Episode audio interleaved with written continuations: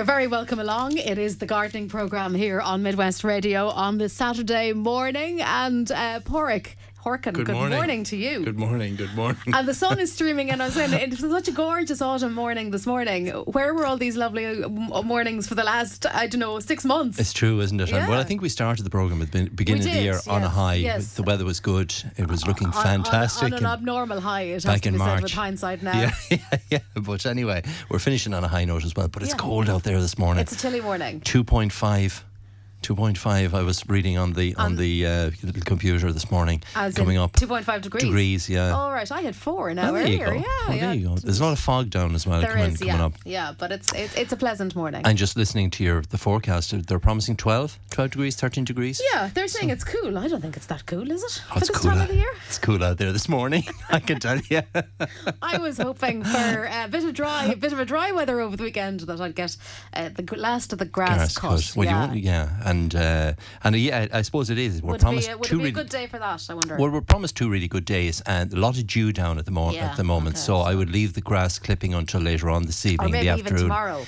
Yeah, well, again, it's going to be cold tonight, so again, you're going to get very heavy dews, um, you know, from now on, really. Hmm. So leave the grass clipping, but you're dead right. I mean, you know, this is my last program for for this For the- uh, season for the moment. For the moment, Yeah. So I was just thinking about the things I'm going to be doing in the garden over the next couple of weeks because I've got an extra Saturday now. You do, yeah. You don't have to get up maybe as early on a Saturday morning, and you But, can. but the grass and the lawn in general, I mean, you're going to be cutting it for the next two months. Right. Right, it needs to be cut for the next two months. Grass is going to slow down in its growth, so you're possibly going to be cutting it every fortnight from now on, and that is important. That we tend to put the lawnmower away, you know, as soon as as uh, October the hits in, yeah. and but the grass actually continues to grow because it'll grow at anything below 10 degrees 8 9 10 degrees celsius the grass above 6 degrees really it's it's growing away and as you say today is going to be 12 to 13 degrees so you're going to experience grass growth right through nearly up to christmas time certainly to the end of november so my advice is to is to keep on top of the lawn and just you know every fortnight just trim it. You can certainly raise the blades up a little bit higher now, uh, but do keep on top of it and keep it trimmed. And it just means coming into the spring of next year, it's in very good condition. You you're not allowing stronger grasses, wilder grasses to creep in over the winter period, Right. and you're also helping to control a lot of weed growth as well. So for me, the, certainly the trimming of the lawn would be something you need to do uh, every fortnight from now on.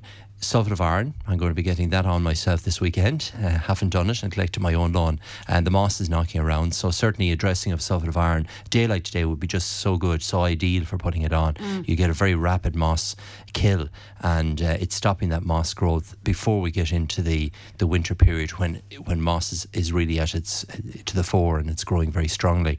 Um, and general weed control on the lawn, again, it's a good time if, if you have bits of old clover and dandelions or whatever still in the lawn. You could treat it again. A dry day like today would be a good time to do that before we get into the depths of winter. So certainly, certainly putting the lawn to bed. Um, and if you say a couple of maybe bare patches, you want to do a little bit of reseeding, that still could be done at this time of year. Grass will germinate uh, even in these low temperatures. So particularly if you're taking out dead moss or you've just an area that's got damaged or whatever, if you want to do a little bit of reseeding or a bit of patching, that certainly could could be done. The other thing you know, looking around the garden, the fruit, um, fruit hasn't been as good as other years, but certainly there's still plenty of apples around, and people should be picking those now and harvesting those now. Um, you know, otherwise the birds are going to get at them, and the frost will start to damage them as we go into the, the colder part of the of the autumn and early winter. So, picking the fruit now, storing it, um, maybe in, in in something like timber boxes in a dark area, um, individually wrap the fruit, but we're also coming into the time of year for pruning apple trees. Right. So this is because that's a question that's been recurring, I suppose, Yeah. over the last couple of weeks. Uh, You know, will I do it yet? Will I hang on? Yeah, and, and it's and it's it's coming right on that time of year now, where the leaves are going to be falling over the next ten days, two weeks. So as we come into mid October, late October, the pruning back of apple trees, and it's an easy time to do it because the leaves will be off the trees. It'll be very easy to see what you're cutting, and um, any growth that the plants have made this year, you certainly want to remove about two thirds. So if they're making two or three feet of growth, certainly take off 18 inches to two feet off them. Uh, keep them nice and open. Any dead wood take out, and things like black currants and gooseberries, red currants, white currants. You'll be cutting all of those back, um, cutting the older wood back uh, again from the middle of, of October onwards. So it's a tidying up of the fruit garden. Okay. You could certainly put a little bit of sulphate of potash on at this time of year on all fruiting plants, pears, plums, fruiting cherries, apples, um, and any of the soft fruit as well. The the um, gooseberries and blackcurrants will benefit from a dressing of potash because it, hmm. it's the element that helps us help them flower next spring and, and helps the fruit fruiting for next year spring. And it's also a good time, Deirdre, for planting planting apple trees in general, planting trees in general, but also taking cuttings. So if you want to propagate some of your blackcurrant plants, you're going to be pruning them back. So rather than dumping that wood, you could take small little cuttings at this tier, about a foot long, dip them into rooting powder, at the root very, very easily over the winter period. So use the, the bits that you're taking off, blackcurrants, gooseberries, red currants, uh, blueberries, all of those as small cuttings or as cuttings for um, maybe some new plants. Good time of year for making compost. So the leaves are falling. Yeah. You're again you're tidying back the garden. You're doing a certain amount of, of tidying up the garden. So all that kind of vegetative growth. You know, you might be cleaning out the allotment or the vegetable area, bits of old cabbage, uh, whatever that you're taking out. Rather than dumping that, that could be shredded up and put into the compost heap. So a mixture of grass clippings, leaves, uh, any kind of old vegetation from the um, from the garden can certainly be tidied up now. Be careful of putting weeds in because um, you know if there's any seed on the weeds, obviously they'll germinate in your compost heap. And any kind of perennial weeds like scutch grass or dandelions that have a root, obviously leave those out of the compost heap. But anything else, all household waste you know, so any any kind of the household waste, uncooked newspapers can Yeah. be shredded up, grass clippings. A really good time though, uh, because if you start a compost heap now, you want it next March and April in the garden. So you've got a good six or seven months now for that to decompose and break down. And there's plenty of material around in the garden at the moment There that's is. going to be naturally dying back anyway. So why not clean it up, gather it up, put it into a compost area you can get a, a little tub of Garotta, which is a, a compost accelerator. It's bacteria that's introduced into the compost heap. It's small granules. You shake it onto the compost area. It helps to break down the, it gets the bacteria, the natural bacteria going, and that helps to decompose the uh, the compost mix. And when you're doing a compost, try not to have all of the same material. So don't put all grass clippings in. Try to have a mixture of leaves and grass, some household waste, some general uh, garden vegetation around, shredded newspapers. Make a good old mix up, and uh, that's where you get the best compost. It, it breaks down an awful lot faster. And I suppose just seeing as we are talking about composting, uh, and for people maybe who haven't, um, you know, done composting before, but um, now feel that maybe they do have the material or whatever, um, is it better or does it make any difference? You know, sometimes you see the compost uh, kind of Bins. bins, Yeah. yes, Ah, yeah. or or just a heap, or does it matter really? What Well, is, I does one work better than the other? It, it doesn't really Tidier, the, yeah the compost the compost uh, bins just make it a little bit tighter and, and easier and you have it in one area but you could simply make up the, the main thing is to keep excessive wetness out of the excessive rain so if you're making a, a makeshift out of pallets or, or what galvanized Mm. sheets or whatever make sure that you've got a plastic cover that keeps not 100% of the rain out but certainly 95% or 90% of the rain out because the rain will actually dampen the bacteria and stop it from breaking down Right. So it needs a certain level of moisture, but if it gets too wet, it gets cold, the bacteria die, and the compost just stays stagnant. So that's important. So try to keep as much um, heavy moisture, heavy rain off the, so, you know, some plastic sheeting, some galvanized sheeting, something like that to keep the, the rain off it. The other thing I would do is maybe in the middle of December, around Christmas time, if you want a little chore to do, you could go out and actually turn over the compost heap. So literally just fork it out onto the grass and fork it back into the into the compost heap again, and that just gets the the air circulating through the compost, and you just get a far better uh, breakdown. You just get the you accelerate the, the bacteria uh, their activity by introducing some air into the compost. Okay, so you have nice crumbly matter really at the end correct. of and it's uh, surprising come by springtime. Exactly in March time when you're doing your, your vegetable garden or making up your own compost or whatever, it's there to be used. Mm. It also cuts down on the refuse that you're throwing out in the bin. Oh, absolutely. So it's Yeah. it's beneficial. So in general, a, a good tidy up. Um, hedging. If you haven't pruned back your hedges, I see a lot of laurels that have been planted in the last two years that haven't been kind of tipped back. People think are just leaving them, um, and you've got kind of you know long uh, elongated uh, stems coming up out of, of the main plant. I would shorten those back now, prune them back a little bit, tip them back because that'll help them to branch out. And I think people are wary about doing that because they think they're, they're reducing the overall height of the hedge. They're not. By cutting them back, just tipping them back six or eight inches off the tops of the laurel or whatever hedges you've put in over the last couple of years will help to branch out the the plants and get them to knit in together better and it won't reduce the overall height. So it's a good time of year just to tip them back, take only six or eight inches off them, but just even off hedges in general. And a good time to plant hedges as well. And we are going to be coming into the bare root season. Yes. Which is, is the time of year where the nurseries dig the, the hedging plants out of the ground. They're they're very cheap to buy at that at this time of year, from about the first of November through till March. So if you are thinking about putting in a hedge, that's the time I would go and look and look for some bare root plants of whitethorn, of uh, laurels, of uh, privets. They're all available as, as bare root plants once we get into that dormant season, which is about the first of March Uh, we or first of November, I should say. So from November. So from Nov- November to March is the time when plants are dormant, and you can you can and you can uh, plant the bare root plants. It's also a good time as well once plants go dormant for transplanting. So we get lots of questions. I want to move this plant. and I, I see them coming already this morning. So yeah. So, you know, again, once the plants go dormant, particularly if they're deciduous like hydrangeas or trees in general, and once they've dropped their foliage around the first week of November, a super time to dig them up, transplant them. Remem- Remember to put them back down at the same level. And a little tip for people I found uh, a great product called, a thing called Root Grow Okay.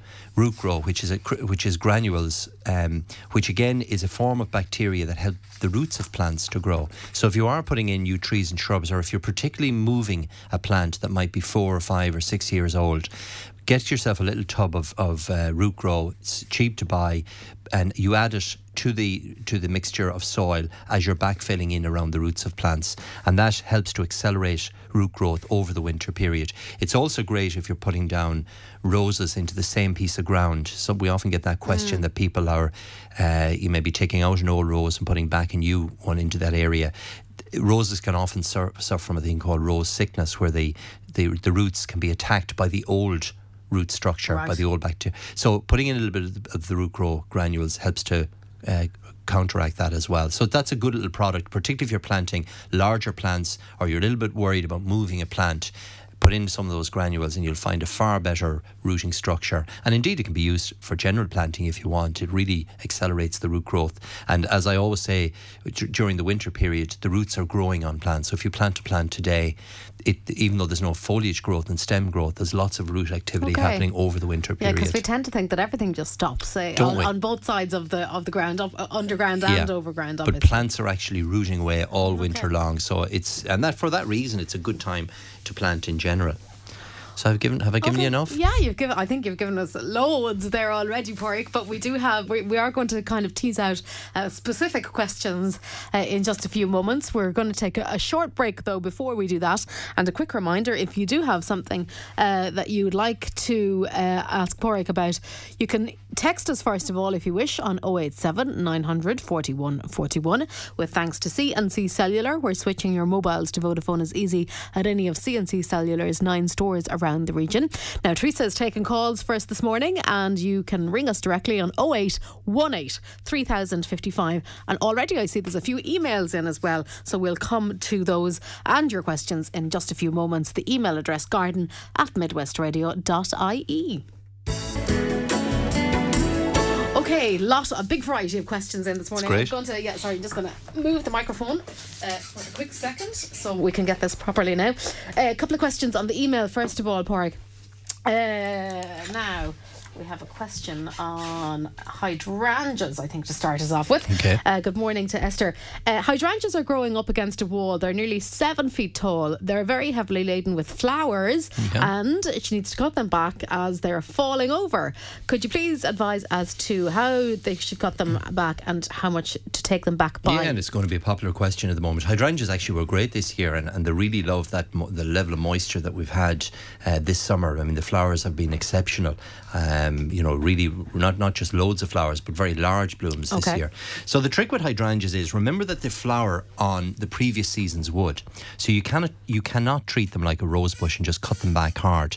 My advice is to leave them alone now, allow, allow the flowers to wither, which they will in, as we go into November, and then that acts as kind of a winter coat or a protection for the plants. Now, Esther has them growing up against a wall, so that's going to give them extra protection through the winter period because they can suffer in the springtime from early frosts. Right. Um, so the advice with hydrangeas is to leave them alone until about the end of March, the first week of April. And then you remove all the flowering wood, all the, the, the shoots that have withered flowers on them are removed right down to ground level, leaving the young shoots to come forward. So my advice is just leave them alone at the moment. Uh, wait until about the end of March. Uh, cut them then. Just cut. Take the actual withered flower, follow that stem back to ground level, and cut it out. And all the young shoots that are uh, between those stronger shoots. There, that's where the flowers are, are going to be born next year. The other trick to, with with hydrangeas, if you put potash on them, uh, you could put a little bit on at this time of year, but particularly in the springtime, it hel- helps to hold back the growth. They don't grow as excessively as vigorous. I think you mentioned this one went to seven feet. Yeah, So if you they want, sound really big. yeah, so if you want to keep it a little bit more compact um, and, and kind of hold back the growth, potash actually does that to plants. It's it, it counteracts the way nitrogen, you know, Which promotes the green promotes growth. the growth, and Yeah. particularly this year because the level of moisture, they actually grew very very vigorously and very tall. So putting on pot- potash actually slows down the growth and helps to induce them into flower better. So you get more turgid, shorter plants with bigger blooms. So try that next year as well. So leave the pruning till the end of March and just take out the flowering wood. Lovely. Now, uh, good morning to Jer. Jer would like to plant a hedge of roses um, Oh, that gives the big haws this time of year. Oh, yeah. Okay, and she's wondering can, are, can they be got bare rooted, and if so, when? Yeah, uh, the the rose you're looking for is a plant called Rosa rugosa, uh, the dog rose, and um, Rosa rugosa is actually comes in a in a, in a, in a, a range of different colours. They will be bare, available bare rooted from again about the first week of March onwards. Really tough plant, great plant actually for a seaside area, an exposed area. Um, First week of March or November? Did I say March again? I have March in the brain. First week of November, exactly. First week of November. Well, you again right through till till the till, till March, you can plant the roses, but they will be available from the first week of November. And uh, so Rosa rugosa, really good rose. Space them about two feet apart.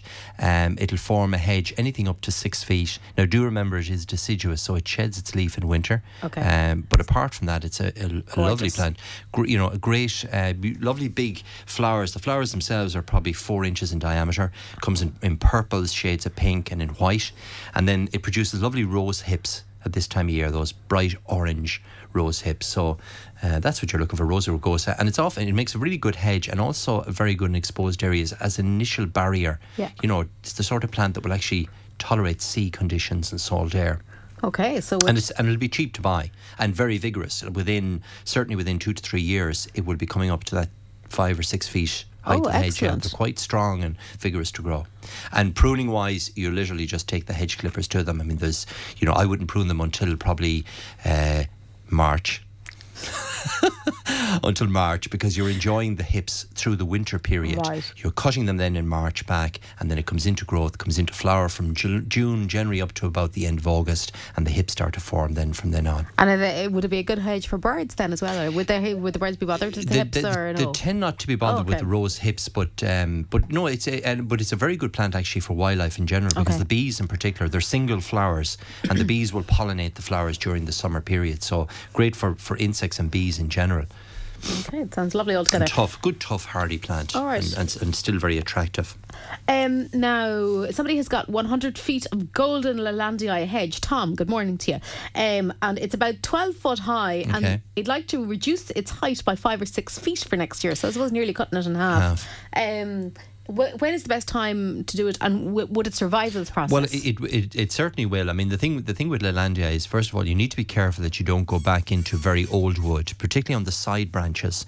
So reducing the height isn't a problem. You can certainly cut them back, but be very careful that you don't cut the side shoots, the, the, the face and the back of the hedge uh, into old wood because it, won't, it doesn't have the ability to reshoot. Plants like Escallonia, laurels, other hedging plants, you can be as brutal with them as, as you want and they'll reshoot again. But with Leylandii, it doesn't have that ability. So if you cut, and I often see in gardens where people have really shaved them back, cut them very tightly, uh, you get a lot of brown patches in them, a lot of dead wood, that, and Leyland doesn't have the ability to reshoot again Okay. from that dead wood. So reducing the height isn't a problem, but just be very careful about reducing reducing the bulk, the side, the face of the hedge, and the back of the hedge. Just cut into uh, young wood. So you might reduce the face of it by a foot, foot and a half at most. Don't go into old dark wood, or the plant won't reshoot again. Lovely. So reducing the height isn't a problem, but uh, Be careful. Be careful, and I wouldn't do, touch it until next spring. I would leave the hedge alone until March, early April. The conifers, Leylandii, really doesn't come into growth until about the first week of April. Okay. So late March, early April is the time to, to so cut it back. le- leave it its cover for the winter. So Leave really. the cover on it for the winter Mm. and then prune it severely back in, in or prune the top of it back about the end of March, first week of April. But be careful on the sides not to reduce it too much into old wood. Lovely. Now, here's a lovely idea. Somebody would like to buy a tree for their husband's birthday at the end of October. They're Okay. wondering is it the right time of year and what tree would be suitable? They live in the Mullet Peninsula, very close to the sea and the wind. Okay, So that's, so a, challenges, that's a factor. yeah. challenges. Yeah. Well, it's a, it's a lovely idea, and you know, I suppose uh, what what springs to my mind is picking a tree that actually looks nice at this time of year. There's some bit of interest and colour because I'm sure, you know, the birch is always going to appear in October. Well, yeah, so, you'd like to have it something that- looking good at that point. Exactly. So plants that look really good at this time of year are things like the liquidambar that we talked about before, the sweet gum tree, but it does need a little bit of shelter and protection. So if you have an area in the garden, even though you live in, in a seaside area, if you had a sheltered spot, the liquidambar would be beautiful at this time of year because it goes that lovely scarlet and red colour. Weeping cotoneaster, again, is an evergreen small tree. It'll grow to about eight or nine feet, maybe 10 feet in total, and it's got covered in red berries at this time of year, and it retains the leaf in winter. So again, that would be quite nice. Again, if you had a relatively sheltered part of the garden. If because you're living in Belmullet and in seaside areas, it's very exposed and windy, then the two trees that spring to my mind are Sorbus aria Lutescens, which is the white beam. It's, it's in the uh, mountain ash family, very tough, very hardy. It's got nice silver foliage spring, summer, and autumn, and it's got nice red berries as a mature plant during the winter period. So that would be quite attractive at this time of year. So that's white beam or Sorbus aria Lutescens. Um, the other one I, is one that you often mention is Crataegus paul scarlet, the, the red form of, of the hawthorn. Uh, and Crataegus, again, because of its hardy white thorn uh, background, uh, Paul Scarlet, that particular variety produces nice pink or reddish flowers in May. Um, that's a good, tough, hardy plant. So, depending on, on the level of exposure in the garden, um, you, because it's a birthday, because it's October, I would be thinking of plants that actually look really well at this time of year. And for me, liquidambar, uh, the white beam, or the weeping cotoneaster would be really nice at this time of year. Um, and but if you want something larger that will tolerate the sea conditions, then Crataegus Paul Scarlet would be quite good to choose. That's It's a lovely idea. You've just given me an idea actually Go for on. a birthday present. There I better go. not say anything else in case anyone's listening. Now, um, crabapple trees. Yes. Uh, these are a favourite of my mother's. I have to say, she has a great affinity for the crabapple. Um, Did you do anything with the fruit? uh, no, I think it's been left for the wildlife. All right, Uh, okay. on this year anyway. But um, now you have me off track. Um, crabapple trees, can Yes. they be got in the garden centre? Somebody's wondering. Yes, they can. And, and crab apple, what we mean by crab are, are the malus family. They're in the actual apple family, but they produce small fruit about the size of a marble. But they tend to produce them in abundance, like bunches of grapes.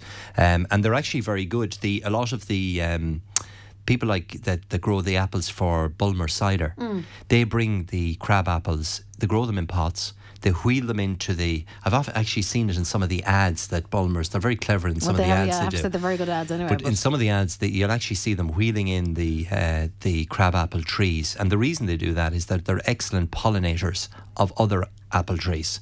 So even though they only produce small little marble-sized Uh-huh. fruit, because the amount of blossom they produce, they're excellent pollinators for apple trees. So if you've got a little orchard yourself in the garden, introducing a couple of crab apple trees is a great idea because a they're very decorative and they look really well, and you can use them for something or other, uh, crab apple jelly or crab apple chutney or something like that.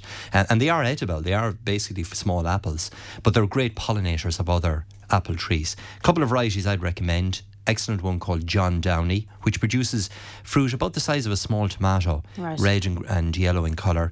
Golden Hornet is another really nice one, which produces orange, uh, grape like fruit at this time of year. And there's a lovely one called Rudolph. What colour is that? Would it be red? Yes, there you go. Does it come out in December? It does indeed. well, the fruit is on it at this time of year. It's got nice red foliage, red flowers, and red fruit. So that's a one called uh, Malus Rudolph. Um, so Malus Rudolph, John Downie, or Golden Hornet. They're beautiful trees in their own right as ornamental Yeah. foliage trees in the garden, but particularly if you've got apple trees in the garden and they're not fruiting as well as you'd like, introduce a couple of crab apple trees. Lovely. Now, If it's good enough for Bulmers, it's, It's- good enough. are you on contract with Bulmers or something this morning? no. uh, will, be, will be given out to for promoting things. I know we're just saying that we're just explaining the way they use things. Absolutely. Now, somebody has a golden large, I know golden Leylandii. I know. No, we- we're talking about the trimming back, Yeah, okay. Oh, but they'd like to take slips, and they're wondering how is this done? Would they have a go at it now? Yeah, the, October is the time. October, early November. Um, what do you do? Uh, well, fir- first of all, you want young wood, so don't take long stem cuttings. Try and take very short cuttings for Leylandii, about five, six, maybe eight inches long of this year's growth. So you're looking, particularly if it's trimmed as a hedge, you'll have lots of fresh growth on it.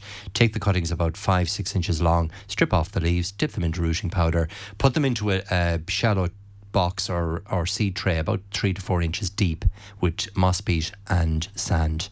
A little bit of rooting powder on them, cover them with polythene, and they'll have they take about four months or five months to root. So they won't root till next April or May. Uh, and then it's just a matter of simply planting them out of doors and growing them on. Okay, great. Um, somebody is wondering. Well, first of all, somebody says enjoy the break and thanks for all the tips during That's the year. great, lovely. Uh, is it possible to get some pure white tulips that will flower next April? It's for a pot on a grave. Are they okay out of doors all winter? Yeah, you can get. Um, well, if, if it's for a pot, um, I would go for some of the dwarf varieties. Um, there's a very very good one called. Uh, what is it called again, Porrick? It's called uh, Coronetto. Okay. Coronetto. It's a pure white dwarf tulip. Um, you get, buy them in a bag, maybe they might be 20, 25. And depending on the size of the pot, I would put two layers of them in. So a layer of compost, Yeah. a layer of the Cornetto uh, uh, t- tulip, another layer of compost, and put another layer of tulips on top. Okay. So you're getting a double layering, and that will give you a really strong, uh, colourful effect. They'll flower from about the middle of March through till uh, mid-April. Okay. So do they come up at different heights then, or? no, no, they'll, they'll, they'll, well, there might be about maybe an inch and a half, two inches Yeah. in the difference, but So, you'll yeah. just get a mass effect Yeah, of good. colour. Okay, lovely. Uh, and you can plant tulips very close together like that. You can actually double double layer them, and you get a really strong effect. It'll look very attractive. Sounds really nice. pot. Yeah. So, th- so that's and, and a good time in general to be planting uh, tulips, dwarf daffodils, any of the bulbs really can be planted this time of year, and th- they all do very well in pots. Uh, well, speaking of bulbs, somebody is wondering, can we give the name again of the bulbs we said for growing indoors for Christmas? And she's wondering, is it too late to plant them now? No, no. Um, you've got three three to choose from. You've got paper whites, which are in the Narcissi family, which again are very easy. They're like a daffodil bulb. Again, you can simply pot them up into pots, um, keep them on a warm windowsill, and they'll come into flower from about the middle of December onwards. And again, you can double layer those as well to get a, a strong effect, to get just more flowers. Hyacinths. Particularly the prepared hyacinths we mentioned before, and they come in a whole range of different colours. And ideally, they should be potted up, put outdoors for about four or five weeks to get that chilling effect, and then brought back into the windowsill about the first week of November. So that's prepared hyacinths. And I think that the last one I mentioned uh, was one called amaryllis, the hippeastrum, the uh, amaryllis flower, which produces those big trumpet-shaped flowers. Again, from about the middle of December onwards. So any of those three, amaryllis, hyacinths, the prepared hyacinths, or the paper whites would be good. Okay. Now, um, somebody is wondering. Oh no, I remember what the prepared hyacinth was. I was trying to remember. Um, what is the recommended amount of Roundup per five litres, please? Um, the, the what I would go for is hundred mils 100 mils. It's generally 50 to 1. Right. So one part to Roundup to 50 parts water. Okay. So 100 mils of uh, Roundup to Five uh, litres. Yeah. Now, if if you've got very stubborn weeds, maybe brambles, nettles, docks, something that's a little bit, you know, gorse, something a little bit stronger than the traditional kind of lighter weeds, then you could do 150 mils to five litres of water. Um, but 100 mils is, is generally the uh, is, is the mix. A small bit of washing up liquid is a good idea to put into the mix as well. And obviously, you need a dry, calm day. So today would be actually a great day to Absolutely. get a bit of control on the weeds. 'Cause Yeah, the dry days are hard to come by at the they sure will be. Somebody is wondering, uh, they have a 20 year old holly shrub. Can they cut it back well next May? It's too big now. You can cut it back. Remember that the the uh, hollies flower in April, early May. The small flowers come on them. So by pruning it severely back at that time of year, you are going to reduce the amount of berries you're going to get. Um, that Christmas that's coming, you know, the, the following Christmas. So, but certainly holly will tolerate uh, clipping back. April, early May is a good time to do it because it's coming actively into growth at that time of year. And uh, 20 years old, you could certainly be taking two feet, maybe three feet off the plant and it'll reshoot again. So, again, I would leave it alone at the moment until uh, next spring, cut it back anytime from the end of April onwards. Give it a little bit of feed maybe at that time of year as well. Okay. Somebody has a blue hydrangea, but it Right. started to turn purple Okay. as it grew. Can they bring it back to blue? Should it be cut down now? And what about cyclamen and frost? All together. altogether. Is there one answer? In one breath. Yeah. Well, again, going back to the pruning of the hydrangeas, Yeah. get exactly what I said. Leave it till the springtime. Just remove the old, um, uh, the old flowering wood. Funny enough, uh, the purple or blue hydrangeas often can go to purple as the flower ages, and particularly as we get into colder, as, as the temperature gets cooler. And you'll often find it with red, with pink hydrangeas. They'll go to a more deeper red as we come into the autumn. Okay. So really what I would do again th- there's not nothing that, that needs to be done on hydrangeas at this time of year. Pruning in the springtime put on a good rose fertilizer then in April early May and by all means you can put some of the hydrangea colorant the little crystals on in April uh, of next year, and that intensifies the blue color. But you know, the purpling could just be s- a symptom of the time of year that we're coming into, and also the cooler temperatures. And you'll find that with hydrangeas, if you look at them in gardens at the moment, they'll often have pink hydrangeas will go a more reddish color, uh, often bordering on purple, and the blue hydrangeas as well. The color tends to intensify um, as the flower ages and as we get into the cooler weather. So. Um, really, leave them alone until spring. Prune them in April and feed them with a rose feed, and they'll be perfectly fine. Lovely. Now, what was the lovely flower you planted in the pot on Ireland AM on Thursday morning? A big flower, and also is it possible to get bluebells bulbs, bluebell bulbs? Yeah, bluebells are available at the moment in lovely woodland plant, lovely in containers and easy to grow. Uh, we not we not tuned in on Thursday morning. Well, I'll tell you, Porrick, I've Yes. gone back to university and I am university on a Thursday.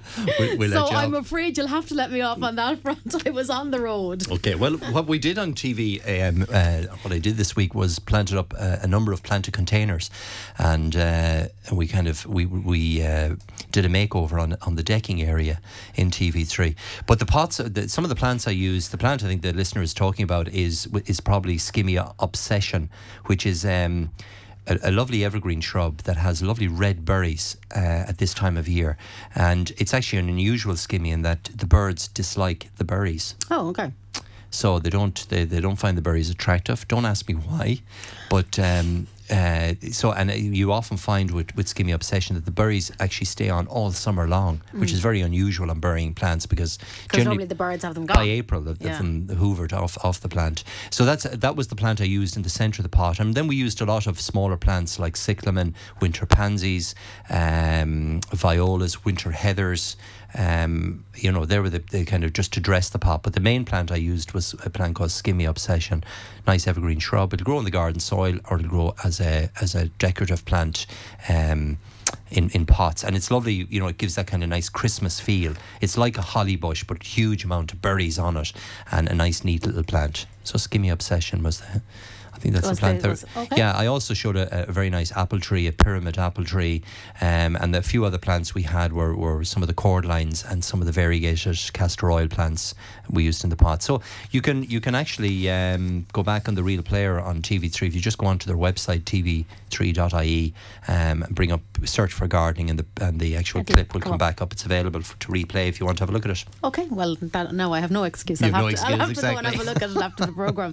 Um, okay, I've forgotten about the, the the player. Somebody is wondering, can we, can they fumigate their tunnel? Do they need to have it empty? Can they move a blueberry shrub now as well? Okay, well, blueberries are still in leaf. They're uh, I would leave them for, for until the first of November, transplant it then. Um, and some of the, the blueberries actually still have fruit on them. So you know, wait until you've picked the fruit. Wait till the plant goes back and then transplanted. Do remember that it likes acid soil. So when you're replanting it in the new location, or if you're putting it into a pot, make sure you use some ericaceous compost and maybe mix some of the ericaceous slow release fertilizer with it as well. Um, what was the first bit? The first one was, can they fumigate their tunnel, but do they need to have it empty? Um, well, it. Would you need to? Well, I suppose you should only fumigate it if it needs to be fumigated. isn't it? Yeah, and, and, and it's If you have insects and stuff. it is the time of year to be tidying up the Right. greenhouse anyway. If you've got tomato plants and you've got, um, you know, bits and pieces in, in the in the tunnel it's, Mm. or the greenhouse, it's a good time to, to tidy it up. And, and I mentioned, I think, with the tomatoes that you can ripen those by putting them in a bag with a banana, Yeah. or you can just cut the vine and hang it up in a shed and it'll ripen as well. So by tidying up the greenhouse, certainly, yeah, you could do that. Clean down the glass. You can get a, a little canister called Fumigant P, which has um, it's an insecticide that you light, you leave it in the center of the greenhouse, and the, the smoke that it creates goes into the cracks and crevices and, and eliminates any pests that might be overwintering. So that could be co- done if you wish. Um, you could also, if the, gra- the glass was very green or lots of algae on it, you could wash that down with some patio magic as well, just to freshen up the, the greenhouse. But in general, a good tidying out is, is really what it needs. Okay. Um, and if you feel there's a lot of pests in it, well, then you can use the little to pea canisters and that. You just simply just light them, close the greenhouse, leave it for two hours, and that cleans or eliminates any pests that might be in the in the greenhouse. Okay, lovely. We're going to take another quick little break, uh, but we still have more to come, so do stay with us. Okay, now uh, last roundup, I suppose. Really, Porrick on these. Uh, first of all, somebody is wondering: Can we suggest a feed for green conif- conifers growing in pots that are grow- showing a lot of brown? They're samarals and a great show. Thuja Smaragd, yeah, it's a lovely, lovely shrub. I would really just get down to the source of why the conifers are, are going brown. Either they're waterlogged in the containers, either they're in the containers too long and the roots have just filled the actual uh, compost, you know, the, used up all the nutrition. Um, the other thing that could cause browning is dogs lifting their left Oh, leg. indeed, yeah. yes, yeah. Um, and really feeding, you're not going to be feeding, you know, I did mention the potash for the fruiting trees, and that's for a different purpose, really, just to get the, the, the fruit to set and, and, and the trees to produce nice flowering buds. But really, the feeding of plants, you stop at this time of year. Conifers have stopped growing, so I wouldn't be advocating feeding them. You're only bringing them back, into into- growth, right. and they can suffer from heavy frost. If the pots are too small, I would like Thuja Smaragd is a tree that will often grow up to 10 feet, 12 feet in height. It has beautiful conical shape. Um, so it needs a relatively large pot to sustain it. And, and really, I would try to get down to the source of why the conifers are going brown. So it's either dogs affecting them, the pots are, are too confining, or the, you know the plants are waterlogged or lacking nu- nutrition, but Yeah. you wouldn't be feeding them until next spring. So really look at the source of the problem and if they need to be planted out of the containers now would be a good time to do that to actually plant them out into the garden. It makes a beautiful inform or formal hedge. It's got that beautiful conical shape Thuja Smaragd really nice conifer. Needs no clipping and um, you know planted out in the garden it makes a nice specimen tree Yeah. or or formal hedge so I would really try to get down to the source of why the conifer is going brown, really. And when you see browning in conifers, you need to prune that out because it doesn't reshoot. That brown piece of wood will remain brown and just wither away. So it's a good idea just to clip it out to allow some of the growth around it next spring to fill in. Um, so really, it's a matter of finding out exactly what's causing the browning. To be honest, uh, and uh, you know, either changing them out of the containers they're in. If it's a dog, you, you know that needs to be controlled. Controlled. And uh, feeding, you really won't be starting to feed thujas until April of next year. They're not going to come into growth until then. Lovely. Now, what's a good hedge for roadside that looks well and easy to maintain and attracts birds? Um, well, uh, the one that would come to my mind, two actually, would come to my mind. One would be there's quite a number of the Cotoneaster family that can be grown as hedges. Uh, Lacteus is a very good variety, or another variety called Cornubia, Cotoneaster cornubia or Lacteus. Then they make very, very good solid hedges. Um, some are evergreen varieties. They produce lovely red berries, which the birds just adore at this time of year. Okay. Um, so that would be good. The other one would be Pyracantha, the firethorn which again is evergreen. It's thorny, like a white thorn, mm-hmm. produces white flowers in April, mm-hmm. and lovely orange or yellow or red berries, depending on the variety you choose at this time of year. And Pyracantha will make a hedge five, six, seven feet comfortable, uh, eight feet if you allow it. Holly would be another choice. Which would be nice, and there's mm-hmm. many different varieties of both the variegated and the green holly. Uh, J.C. Van Tol is is, an, is one that bears berries on its own, mm. so you don't need male and female. Or you could go some, with some of the variegated ones like Golden King or Silver Queen, make a beautiful hedge as well. So variegated hollies, Pyracantha, or some of the Cotoneaster family would be very good for um, for a nice solid uh, hedge with flowers and fruit then in the autumn. What's the what's the theory on mixed hedging? You know, where you would have a hedge maybe with some different different it's, kinds of hedging. It's a great it. idea. Yeah. It's a great idea, and and would tend to suit more rural areas. So you could think of, of plants like hazelnuts. Uh, you could think of things like the whitethorn, blackthorn, uh, ash, uh, beech any of those will form hornbeam that we mm. had last week. Mm. They all you could put you could put some of the rosa rugosa that I talked about this morning. You could do a whole mixture of different um, broadleaf and native trees that would fuchsia.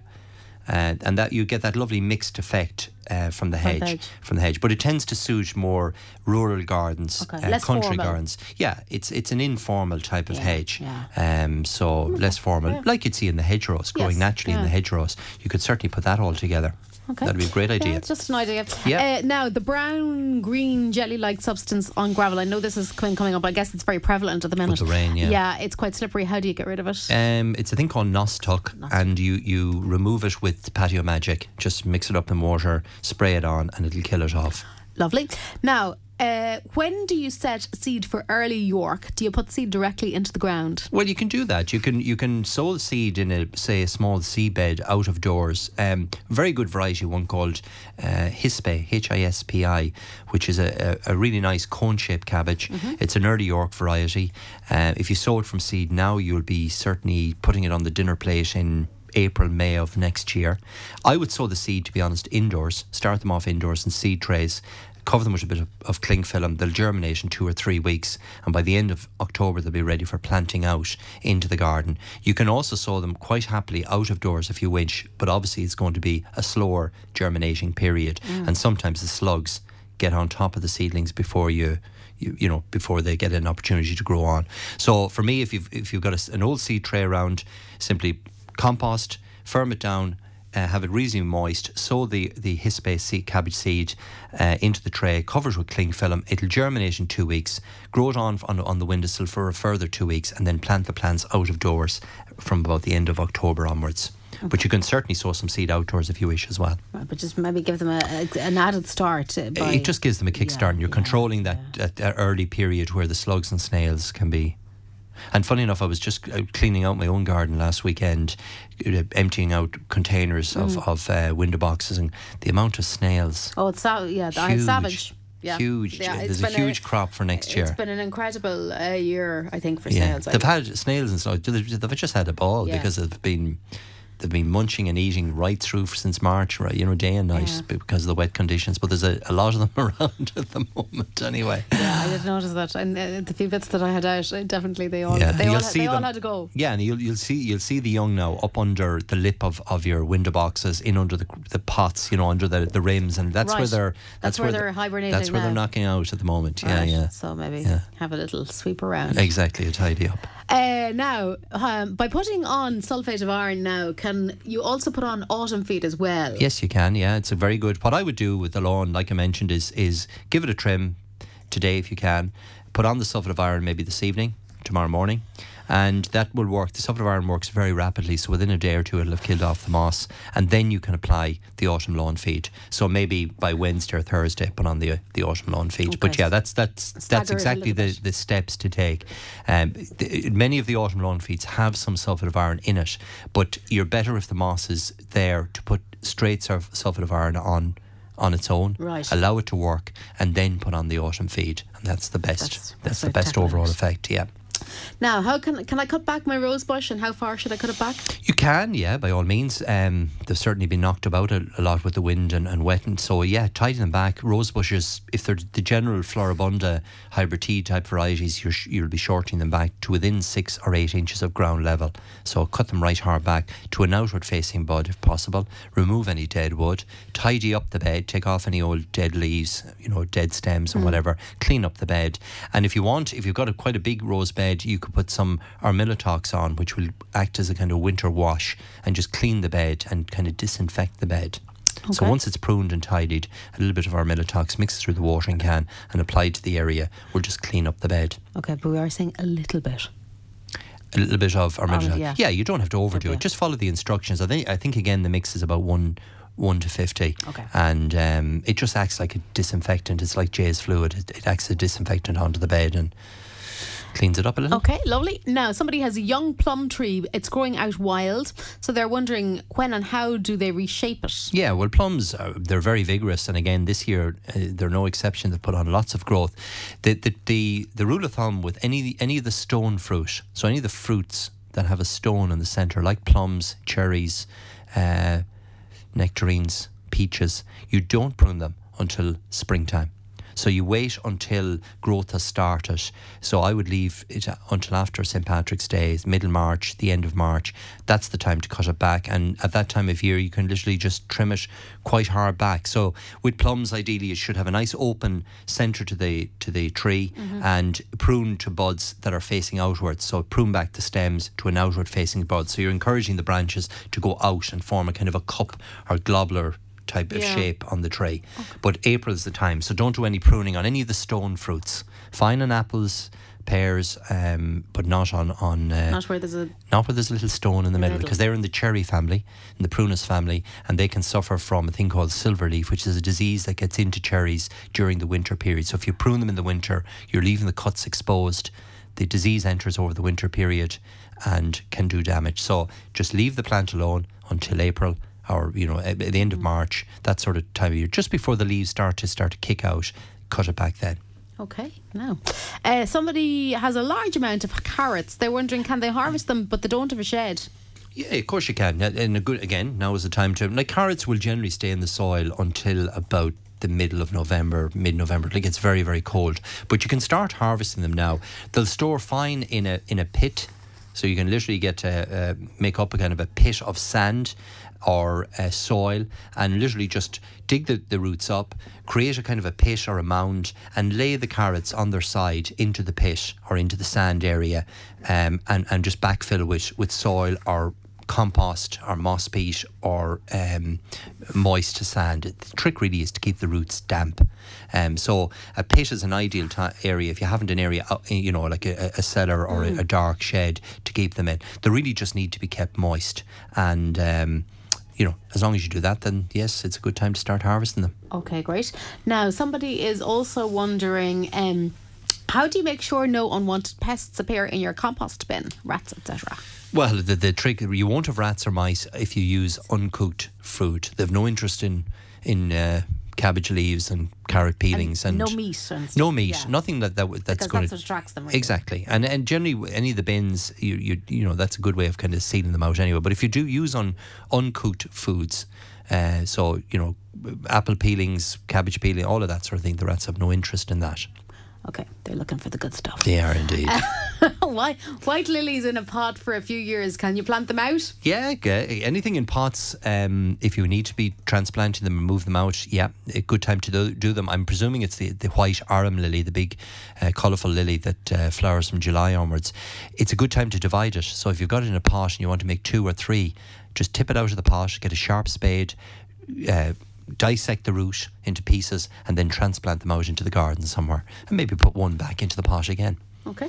Yeah, lovely. So yeah, good time to do it. Now, somebody they've got a brown ring on their carrots. Why would this be? Well, the brown rings can be a, a number of reasons, but uh, carrot root fly in particular will create that brown. It's a small maggot that enters the, the carrot, and you can see a kind of a staining or a damage around the the uh, outside of the carrot, or indeed often right through the carrot as well. So it sounds like carrot root fly. It has been a year for a lot of carrot root fly this year, um, and it you know typically that's what you're seeing. The the maggot just creates that brown or ringed effect onto the the carrot. Now the carrot is still edible.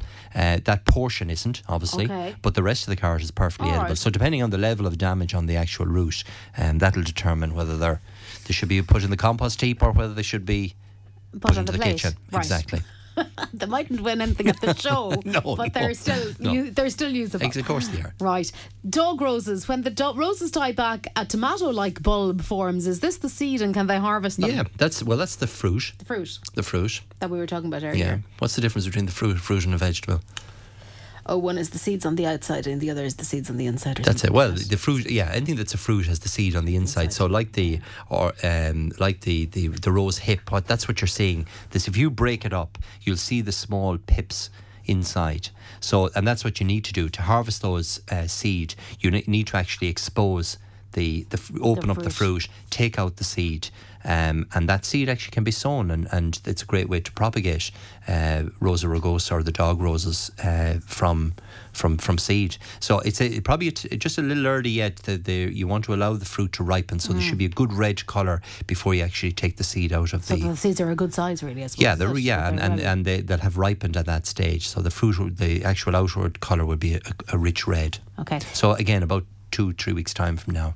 Uh, potatoes were badly attacked by slugs. Was that because of the rain? Yeah. Well, Well, you ha- there, there- there is actually a specific slug that attacks potato. It's a small black slug, particularly on soft varieties like um, Kerr's Pink would be a favourite of, of the uh, slug. And um, it, it tends to attack more main crop varieties than than early varieties. So one way of avoiding it is is growing early varieties of potatoes. But look, at dear, it's down to the wet year. I mean, Right, slugs yeah. have just They're just- they're whether just it's there. on the potatoes Yeah. or whether it's in the yeah, you know, on whether the they're on the plants, yeah, they're they're they're just everywhere. Yeah. Um, one or two very quick ones before we uh, conclude, Porrick. Um, somebody's wondering: Are laurel poisonous to livestock?